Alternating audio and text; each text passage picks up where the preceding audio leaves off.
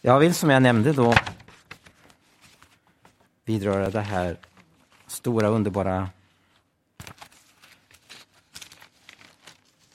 i Bibelns undervisning om den helige Ande.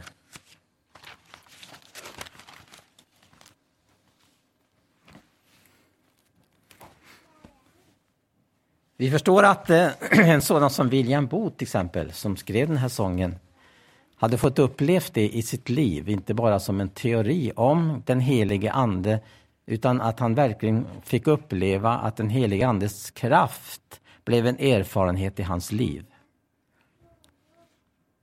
Och utifrån den erfarenheten så skrev han ju den här sången. Och det fick ju välja resultat. Det blev en våldsam förföljelse, men eh, å ena sidan så fick de uppleva verkligen Guds eld i sina hjärtan. Och det betydde väldigt mycket för England, speciellt för London. Och historien säger att genom denna väckelser som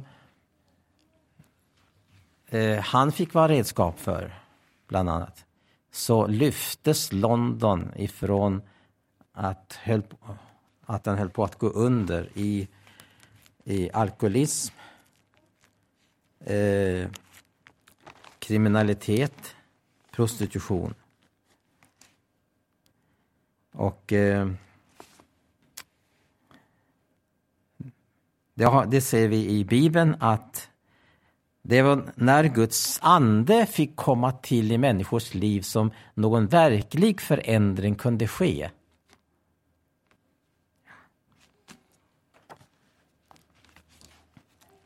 Och Det var därför som det var så nödvändigt, just detta upplevelse för apostlarna, att de eh, fick erfara den heliga Andes dop. Dop i ande och eld. Sänd din eld. Ja, Bibeln har ju underbara bilder på den helige Ande som en eld som brinner. Nu brinner Guds eld i mitt hjärta, jag trälar ej mer, eh, jag är fri. Och alla behöver ju uppleva den helige Ande. Och jag vill särskilt understryka att det handlar om två sidor varför det är så viktigt att uppleva den helige Ande. För det första att vi ska kunna eh, bli segervinnare eller övervinnare här i tiden. Vi har väldiga krafter emot oss. Det är verkligen sant. Vi har verkligen, och det här är alltså inte någonting som man kan både ha och inte ha. Utan det är faktiskt en förutsättning för att jag ska leva ett segerrikt liv. Därför att jag har såna enorma krafter emot mig. I mig och runt omkring mig. Tänk dig eh, Jakobs uttryck. När han skriver så här, vi kanske kan slå upp. För, och just i det här sammanhanget så som vi ska läsa från Jakobs brev, så talar han just om den helige Ande. Och hur den har för, vad ska jag säga, attityd emot oss. Den är ju, det är ett uttryck som jag tror endast Jakob har fört fram i hela skriften om den helige Ande. Ja, ja. Arne här bland oss. Ja. ja, vi ska då se på det här uttrycket som Jakob är faktiskt ensam om. Då skriver han så här, med svartsjuk kärlek trängtar den ande som han har låtit taga sin boning i oss. Det är Jakobs brev, fjärde kapitlet och den femte versen. Det är ett mycket starkt uttryck. Och den avslöjar för oss hur angelägen den helige Ande är för att få verka fritt i våra liv. Därför att hur mäktig den heliga Andes kraft är så kan den naturligtvis aldrig påtvinga sig sitt inflytande i, i våra liv. Utan det ligger i våra händer. Om den heliga Ande ska få det fulla inflytandet i våra liv och göra oss verkligen till segervinnare. Därför att det är krafter som då opererar i världen och i oss. Och eh, vi ska titta på det också i det här sammanhanget. Vilka krafter som regerar och som vi kan få uppleva också den helige Andes kraft att övervinna. Och det kom, framkommer också i den här sången.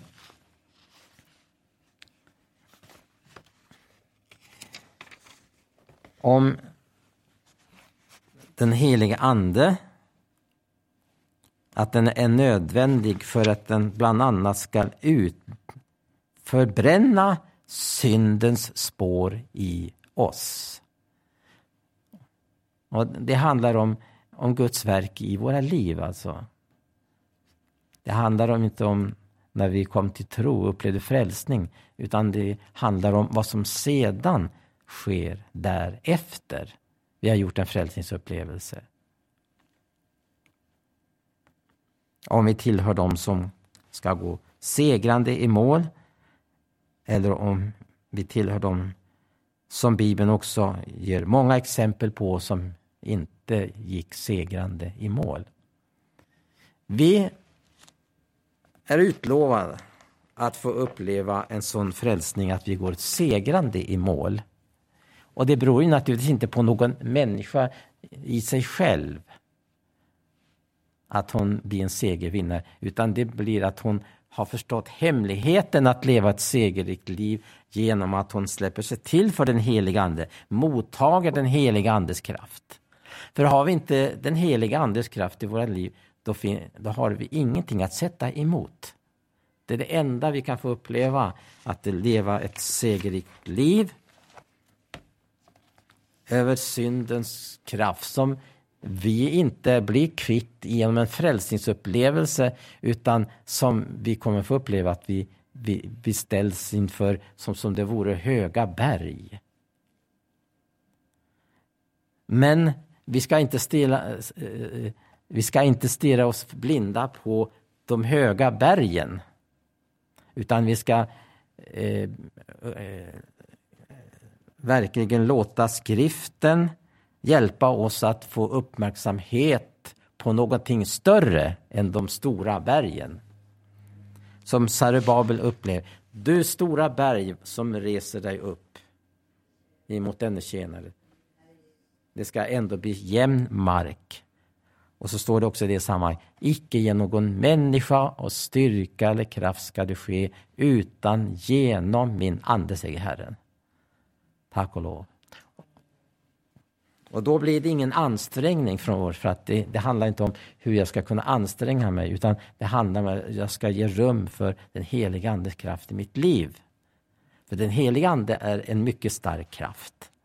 Och jag citerade här söndags, till exempel att när det står i skriften att, att den ande som är i oss är starkare än den ande som är i världen. Vi konfronteras och eh, får uppleva denna fruktansvärda konfrontation med världens ande som vill sippra in på alla möjliga sätt i våra sinnen, i våra känsloupplevelser, i det som sker både inom och utom oss. Det, det värsta är ju det att vi har inte det här bara utom oss, utan vi har det också inom oss. Och Det är det som Jakob här talar om. Och Det var nu naturligtvis illa ställt här till de som Jakob skriver. Men vi behöver all skrift och vi behöver se hela situationen som den är. Vi kan inte tänka så här att det här kommer inte att beröra mig, det här är inte, det är inte någonting som är angeläget för mig. Utan hela skriften är angelägen. All skrift som är ingiven är av Gud är nyttig till undervisning, till och med bestraffning, förmaning och så vidare. Och tröst. Ja, allt vad vi behöver kan vi hämta från den heliga skrift. Så här skriver han, varav uppkommer strider och varav tvister bland eder, må icke av de lustar som föra krig i era lemmar. Tänk att det pågår ett krig i våra lemmar. Det säger då Jakob här. Det pågår ett krig i våra lemmar. Ett förfärligt krig. Men det avgörs inte då genom en människas styrka, kraft, utan utgången avgörs om denna väldiga kraft kommer oss till del. Som vi får så som en gåva från Gud. Den heliga Ande är ju en gåva. De som hade tagit emot Jesus Kristus på pingstdagen står det att de skulle låta döpa sig, så ska ni så som en gåva undfå den helige Ande. Det ligger i vår hand vilken kraft som ska segra, om jag säger så, i våra liv. Det ligger i vår hand vilken kraft ska segra i våra liv. Det är denna enorma kraft som den heliga Ande förmedlar. Eller ska vi duka under för världens som eh, faktiskt Paulus då, när han jämför med den helige Ande, dessa arma och svaga makter i världen, men som en, en människa ändå inte rår på. Men ändå så har vi detta underbara budskap som ger sig var vid gott mod, jag har övervunnit världen. Den är övervunnen. Men frågan, ska du bli övervinnare? Jesus har övervunnit världen åt oss. Men det måste också gå, eh, inte bara vara hos oss som en teori, utan det måste vara någonting som vi upplever i det praktiska. Det är verkligen någonting som sker på det praktiska området när han skriver att dessa, eh, detta krig som pågår i våra lemmar. För han skriver så här, ni är fulla av begärelse och haven intet i dräpna hysen avund och kunde dock icke vinna. Och så tvisten och striden i, i haven intet därför att icke beder. Dock i bedjen, men i bedjen eh, och, eh, i bedjen, men får inte, ty i bedjen illa, nämligen för att kunna edra lustar förslösa vad ni får. I trolösa avfällingar vet ni då icke att världens vänskap är Guds ovänskap. Den som vill vara världens vän, han blir alltså Guds ovän. Eller menar ni att detta är ett tomt ord i skriften med svartsjuk kärlek trängtar den ande som har låtit taga sin boning i oss? Jag talar om två krafter då som arbetar, som ligger emot oss, den kraft som härskar i våra lemmar och den kraft som härskar i världen. Och Petrus säger ju så här att eh, vi kan läsa det också. Petri första brev, femte kapitel och den åttonde versen. Och där uppmanar han Petrus till de troende vännerna att de ska vara nyktra och vaken. Det uppmanas verkligen att vi ska iakttaga både försiktighet, att vara vaken nyktra och vaka så att vi kan se vad som är faror för oss vad som, vilka krafter som ligger bakom vissa ting. Och då tänker jag nu speciellt på det i det yttre förhållandet vi möter i världen. För det går aldrig att uppleva den helige Andes kraft i sitt liv om man haltar både i världen och, och ska ha ena benet i Guds rike. Det bedrövar den helige Ande. Det hindrar den helige Ande att vi får uppleva hans översvinnliga kraft. Var en nykter och vaken eder vedersakare. Det går en vedersakare omkring oss. Därför att han, han har inte gett upp för att vi har blivit frälsta. Utan han vill till varje pris ha tillbaka oss. Han har förlorat någonting. Han försöker återvinna det igen. En vedersakare går omkring. Och det är djävulen. Han går omkring som ett rytande lejon, större. Och vad gör han? Jo, han går omkring, han har noga iakttagelser på oss, var och en. Det finns ingen som, ja ingen, alltså, det är klart Gud vet verkligen om vår situation. Men det finns en annan som också vet precis hur det är ställt med oss. Och han går omkring som ett rytande lejon för att uppsluka vem han må. Han väntar på. Den där ska bli kanske... Eh, fortsätter den där så ska det bli ett byte för mig, tänker han. Och det är så som det sker i naturen. När eh, till exempel i Afrika där det finns mycket vilda djur. Och när ett djur blir försvagat och dåligt, ja då är redan hyenorna och eh, eh vad heter de här fåglarna? Gamarna eh, redo. Bara vänta tills det är så pass svagt att det kan börja angripa sitt offer. Så är det också med den troende människan. Faktiskt. Vi, ska alltid vara med vi är utsatta för krafter som vill eh, ha oss tillbaka. Som vill att vi blir övervunna av den här. Vi sjunger en sång. Den som vinner övervinner. Han av Herren får en sten, glänsande och vit och ren. Och där står namnet, det nya namnet. Halleluja. Så himlen ska välkomna en skara som kommer från jorden som blev övervinnare. Och det, den uppmaningen kom i en av sändebreven. Den som övervinner, han skall få, han skall bli, eller och så vidare.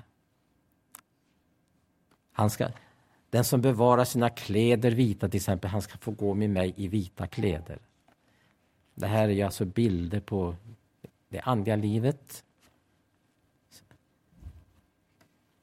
Här i tiden och i evigheten. Stå honom emot, fasta i tron och veten att samma lidande vederfares sina bröder här i världen. Det är ett väldigt lidande detta, att ta upp kampen. Men den som har sina ögon fästa på Jesus, där du ser liksom verkligheten. Det som finns i den här tiden är ju övergående. Allt det som eh, människan sysslar här i världen, det är övergående art och ska försvinna. Men eh, Hebreerbrevet säger så triumferande, Jesus Kristus är densamme, igår, idag, så och evighet. Satsar du ett liv på det som är bestående? Det är den stora frågan. För att man måste verkligen, som jag också citerade här i söndags, eh, gå in för detta att göra sin kallelse och utkårelse. Det kanske är lite ovanliga och är inte så lätt att förstå de orden. Det är ju börjar bli föråldrade uttryck. Men det handlar om att ja, en kallelse, vet ni vad, vad det är? En kallelse. Jag fick en kallelse när jag var ung till att göra militärtjänst. Och det gick inte att komma undan den, utan jag måste inställa mig. Men här är det en fri kallelse. Gud kallar. Gud kallar ju alla människor till frälsning till exempel. Man kallar också dig som har blivit frälst till att bli övervinnare. Till att bli en sann Kristi efterföljare här i tiden. Det ligger fortfarande i dina händer. Och, och ditt eviga, jag ska säga, väl och ve. Väl eller ve, det ligger i dina händer. Ska du hålla ut, ska du kämpa ända fram. Ska du bli den som mottager segerkransen tillhör de som kommer att fullborda ditt lopp som Gud har givit dig. Och så vidare. Är, är du angelägen att bevara tron i den här världen? Och så vidare. Och han skriver detta, Paulus, till Timoteus om att jag är nästan färdig nu. Jag har så gott som fullbordat mitt lopp. Jag har bevarat tron. Och nu ligger rättfärdighetens segerkrans till reds åt mig. Ära vare Gud. Man måste alltså vara medveten om dessa krafter som härskar både inom och utom oss. Men också veta detta att det finns en kraft som gör oss till segervinnare. Det finns en mäktig kraft som gör dig till segervinnare. Och det kan vi inte ha bara som teori utan du måste erfara, du måste erfara dopet i den helige Ande. Tänk vilken skillnad det var, blev på lärjungarna. Eh, de som var uttagna till apostlar till exempel. Vilken skillnad det blev när de fick mottag den helige Andes kraft. Då fick de uppleva att som Jesus, det gick i uppfyllelse, det är så att ni ska få kraft. Eh, och bli mina vittnen. Och tänkte vi under våra omständigheter så tänkte vi någon som åker ut och får en pastorstjänst och, och flyttar in i ett radhus eller något sånt här och lever sitt Svenssonliv. Och det händer inte särskilt mycket i den människans liv. Det som vi kanske mest tänker, kanske inte så mycket vi här. Vi har fått känna på kampen och utanförskapet och sådär. Vi har känt, fått känna av det lite grann. Men här var det ju de som han kallade. Och, och som det då står i grundtexten att det var inte bara vitt vittnen i största allmänhet, utan i grundtexten står det blodsvittnen. Och alla utan apostlarna, utom Johannes, fick lida martyrdöden. De blev verkligen blodsvittnen. Men inget av detta som de fick möta eh, blev de, var de eh, vacklande inför. De stod rak rakryggade inför alla situationer. Därför att de hade fått kraft. Ni ska få kraft att bli mina vittnen. När det gäller den heliga Ande så finns det ju så väldigt mycket att när det gäller den helige Ande. Att det skulle kunna räcka till månader av bibelstudier. Men eh, jag tänker då på det är olika områden i våra liv där eh, vi får uppleva den heliga Ande. Det är ju inte bara så att vi behöver den heliga Ande på ett visst område i våra liv, utan vi behöver i alla livets olika skeden. Och det börjar ju med det att, för att bara ta det här lite översikt, jag hinner inte gå in på det jag nu ska nämna, bara, utan bara som översikt.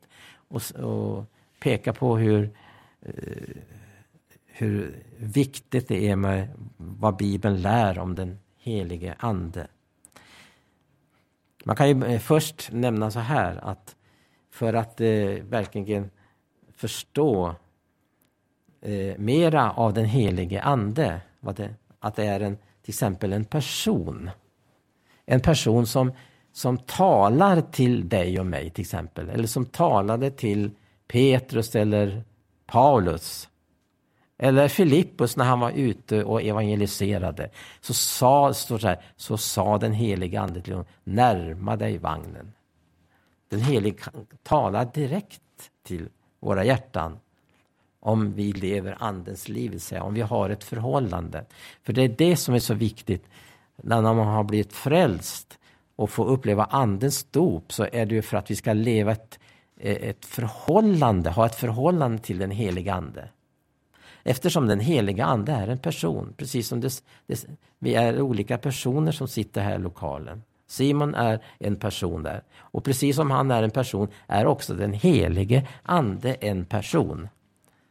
Och då kommer vi in på det här med tre eh, enheten som kanske kan vara svårt att förstå, men det är inte alls så svårt.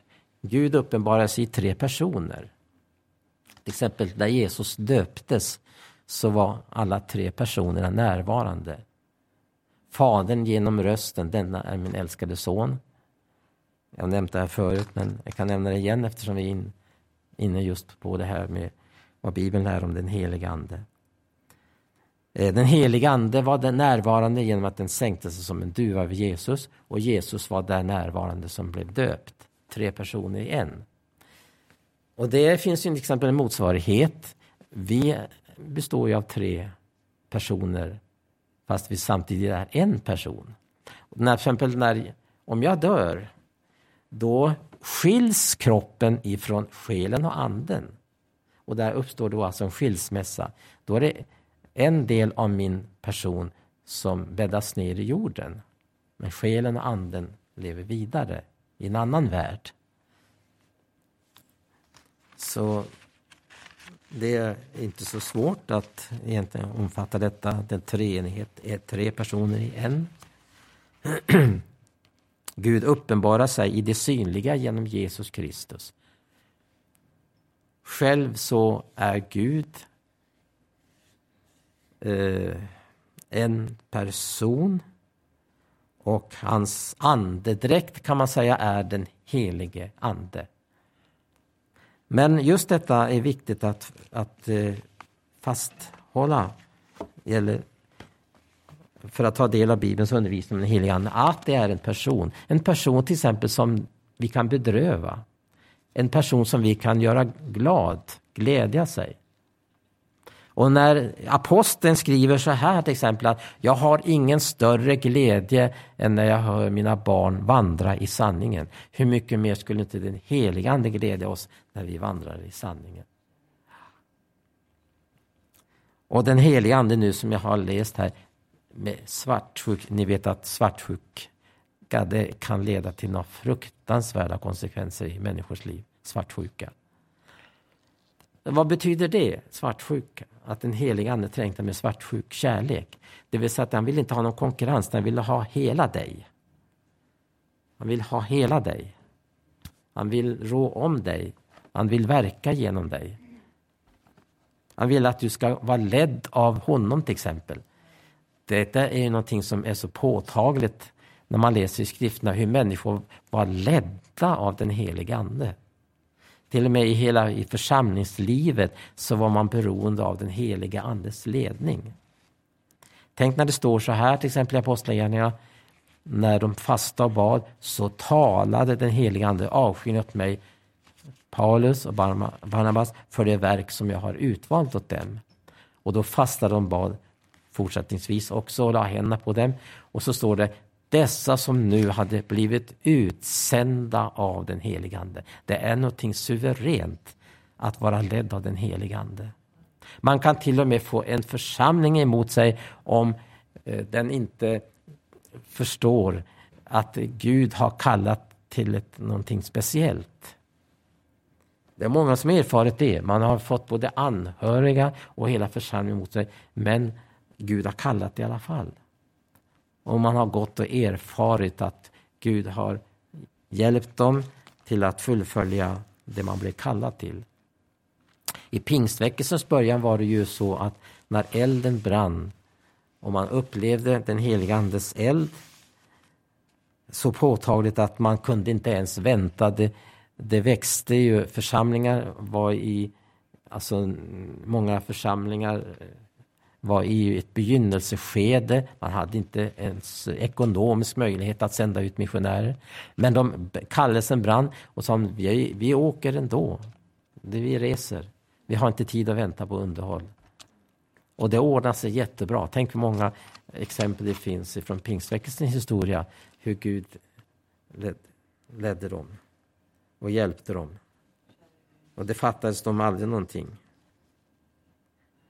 Och detta handlar ju inte om något motarbete mot församlingen utan det var bara det att kallelsens eld brann.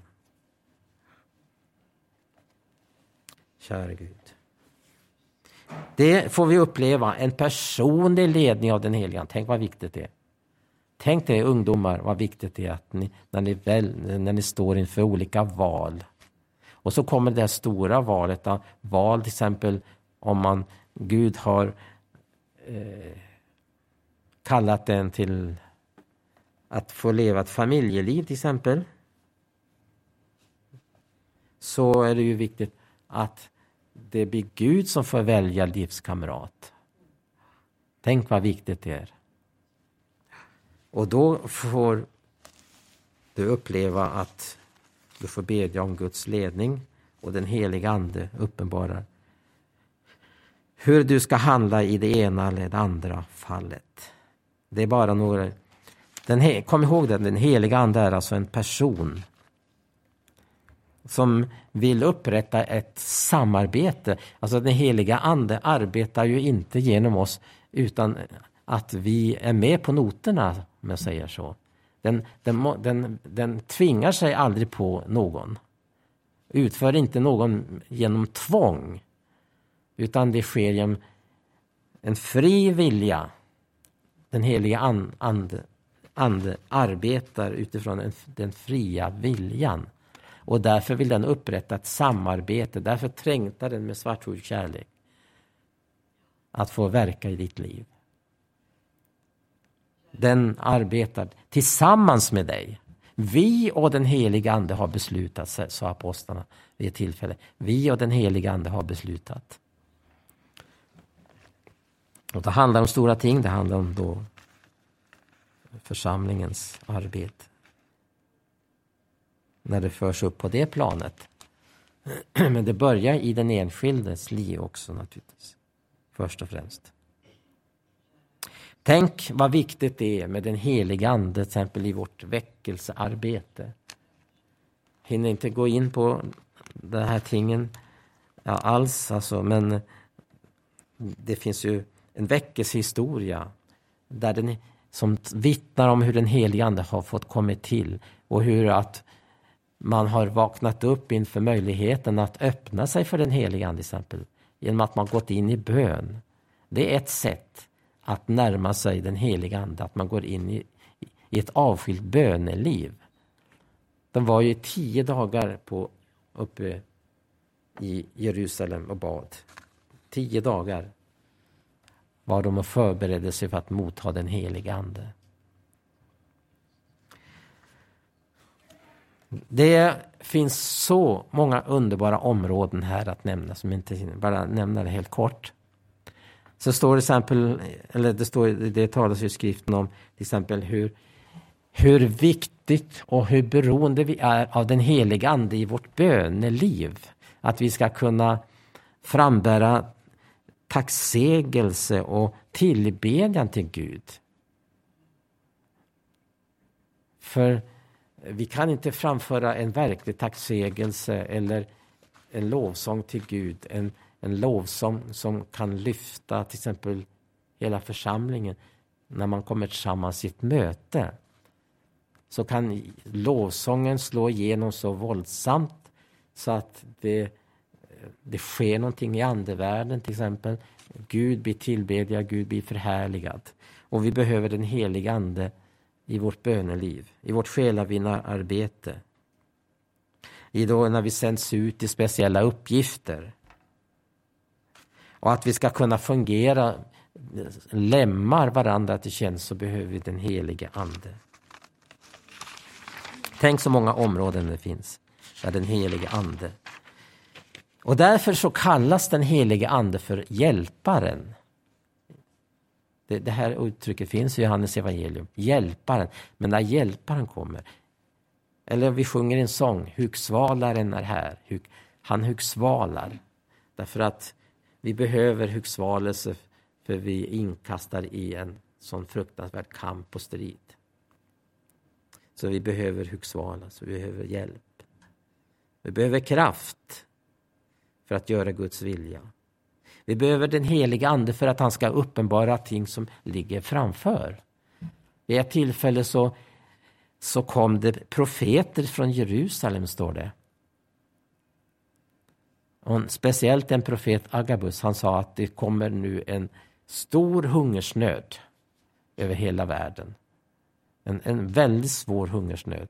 Och han förberedde de troende på det viset. Vi behöver profetisk eh, uppenbarelse, ljus över, över ting som rör sig i tiden. Tänk den här mannen, profeten uppe i i Finnmarken i Norge. Han fick väldiga uppenbarelser, han fick se långt fram i framtiden, men han fick också uppleva händelser som strax skulle ske. Bland annat fick han eh, en natt en uppenbarelse om Titanics undergång.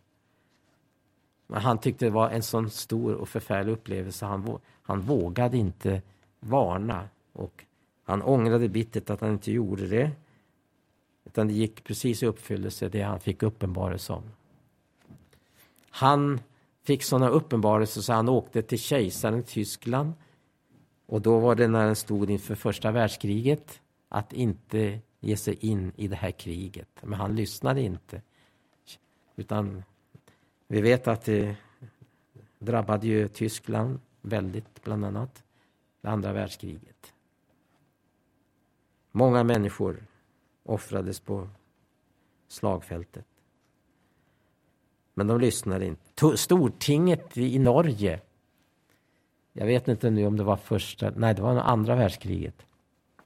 Så var han ner till Stortinget och, och berättade om att det här snart ska ske. De skrattade åt honom. Men bara, det handlar bara om några månader så gick det i uppfyllelse. Så kom dessa tyska soldater att marschera på Oslos gator. Precis som han hade sagt. Och det är många andra ting, många underbara ting fick han också uppleva. Han var också faktiskt hit till Stockholm en gång till höga militärer och förmedlade. Och det här har också skett senare tid på 50-talet. Den helige Ande, den uppenbarar sig. Uppenbara hemligheter, uppenbara ting, avslöjar. Och den kan bestraffa också till och med. Varför föll, hur kunde de här Ananias och Safira falla döda ner? Jo, därför att den heliga Andes kraft var så mäktigt närvarande så att inget sånt revspel kunde bestå i församlingen. Och vet det här Ananias och Safira, de bars döda ut ifrån församlingen. Och därför blir det också väldigt allvarligt, väldiga konfrontationer när den heliga Ande uppenbarar sig. Och människor gör allt för att kunna stoppa, men på det viset så får de verkligen uppleva så som man gjorde i första församlingen, att man vågade inte närma sig. Man hade, fick en väldig respekt för Gud, människorna. Till och med människor, och när Jesus ställdes inför rätta och eh, Pilatus, han var ju, ställdes ganska neutral egentligen, men han var tvungen att välja. Men hans hustru kom ju och sa att ja, i natt har jag lidit mycket för den befattade inte med denna rättfärdiga. Tänk att den helige Ande uppenbaras till och med för människor som inte är direkt involverade i Andens verk. Så uppenbar. Tänk de här, de här vise männen. De visste om att Jesus ska födas, skulle födas. Men de andra som tillhörde eh, egendomsfolket visste inte någonting. Utom de som levde i anden vill sägas. Och det här har vi ju underbart vittnesbörd om hur Simon kommer till templet. Nu har jag sett Guds frälsning. Nu kan, nu kan du låta din tjänare fara hem. Nu har jag sett Guds frälsning. Det som anden hade uppenbarat för honom. Det var inga människor som sände bud på Simon och eh, vad heter hon? Hanna. Hanna. Nej, de, de levde i anden och var informerade genom den heliga ande. Tänk att få leva ett så spännande liv. Kära Gud, att få, att få vara inkastad i sådana här ting som den heliga Ande utför bland människor. Ära vare Jesu namn. Halleluja. Och så till sist också, den stora faran för den troende. Om man också till och med har kommit in i Andens liv så varnar till exempel Thessalonikerbrevet för att Utsläck inte anden. Vi kan till och med utsläcka, det låter kanske konstigt men det, det här livet jag mottagit, det trängs tillbaka, det utsläcks i oss. Det ligger i vår hand. Så förnyas nu genom anden som bor i era sinnen och hjärtan. Amen. Herre, tackar dig, Herre Jesus Kristus, att du har sänt hjälparen, den heliga Ande, som ska hjälpa oss, Herre Jesus Kristus, till att vinna seger över de krafter och, och makter och myndigheter som härskar i, i mörkret, som också de krafter som härskar i våra lemmar, som ligger i strid, Herre. Herre Jesus Kristus, för att göra din vilja, Herre. Så hjälp oss, Herre Jesus Kristus, att vi får uppleva den helige Andes kraft, Herre, på alla dessa olika områden, Herre Jesus Kristus, som har att göra med vårt liv, vår tillvaro här i tiden, Herre Jesus. Det är dess att vi är hemma, Herre. Halleluja.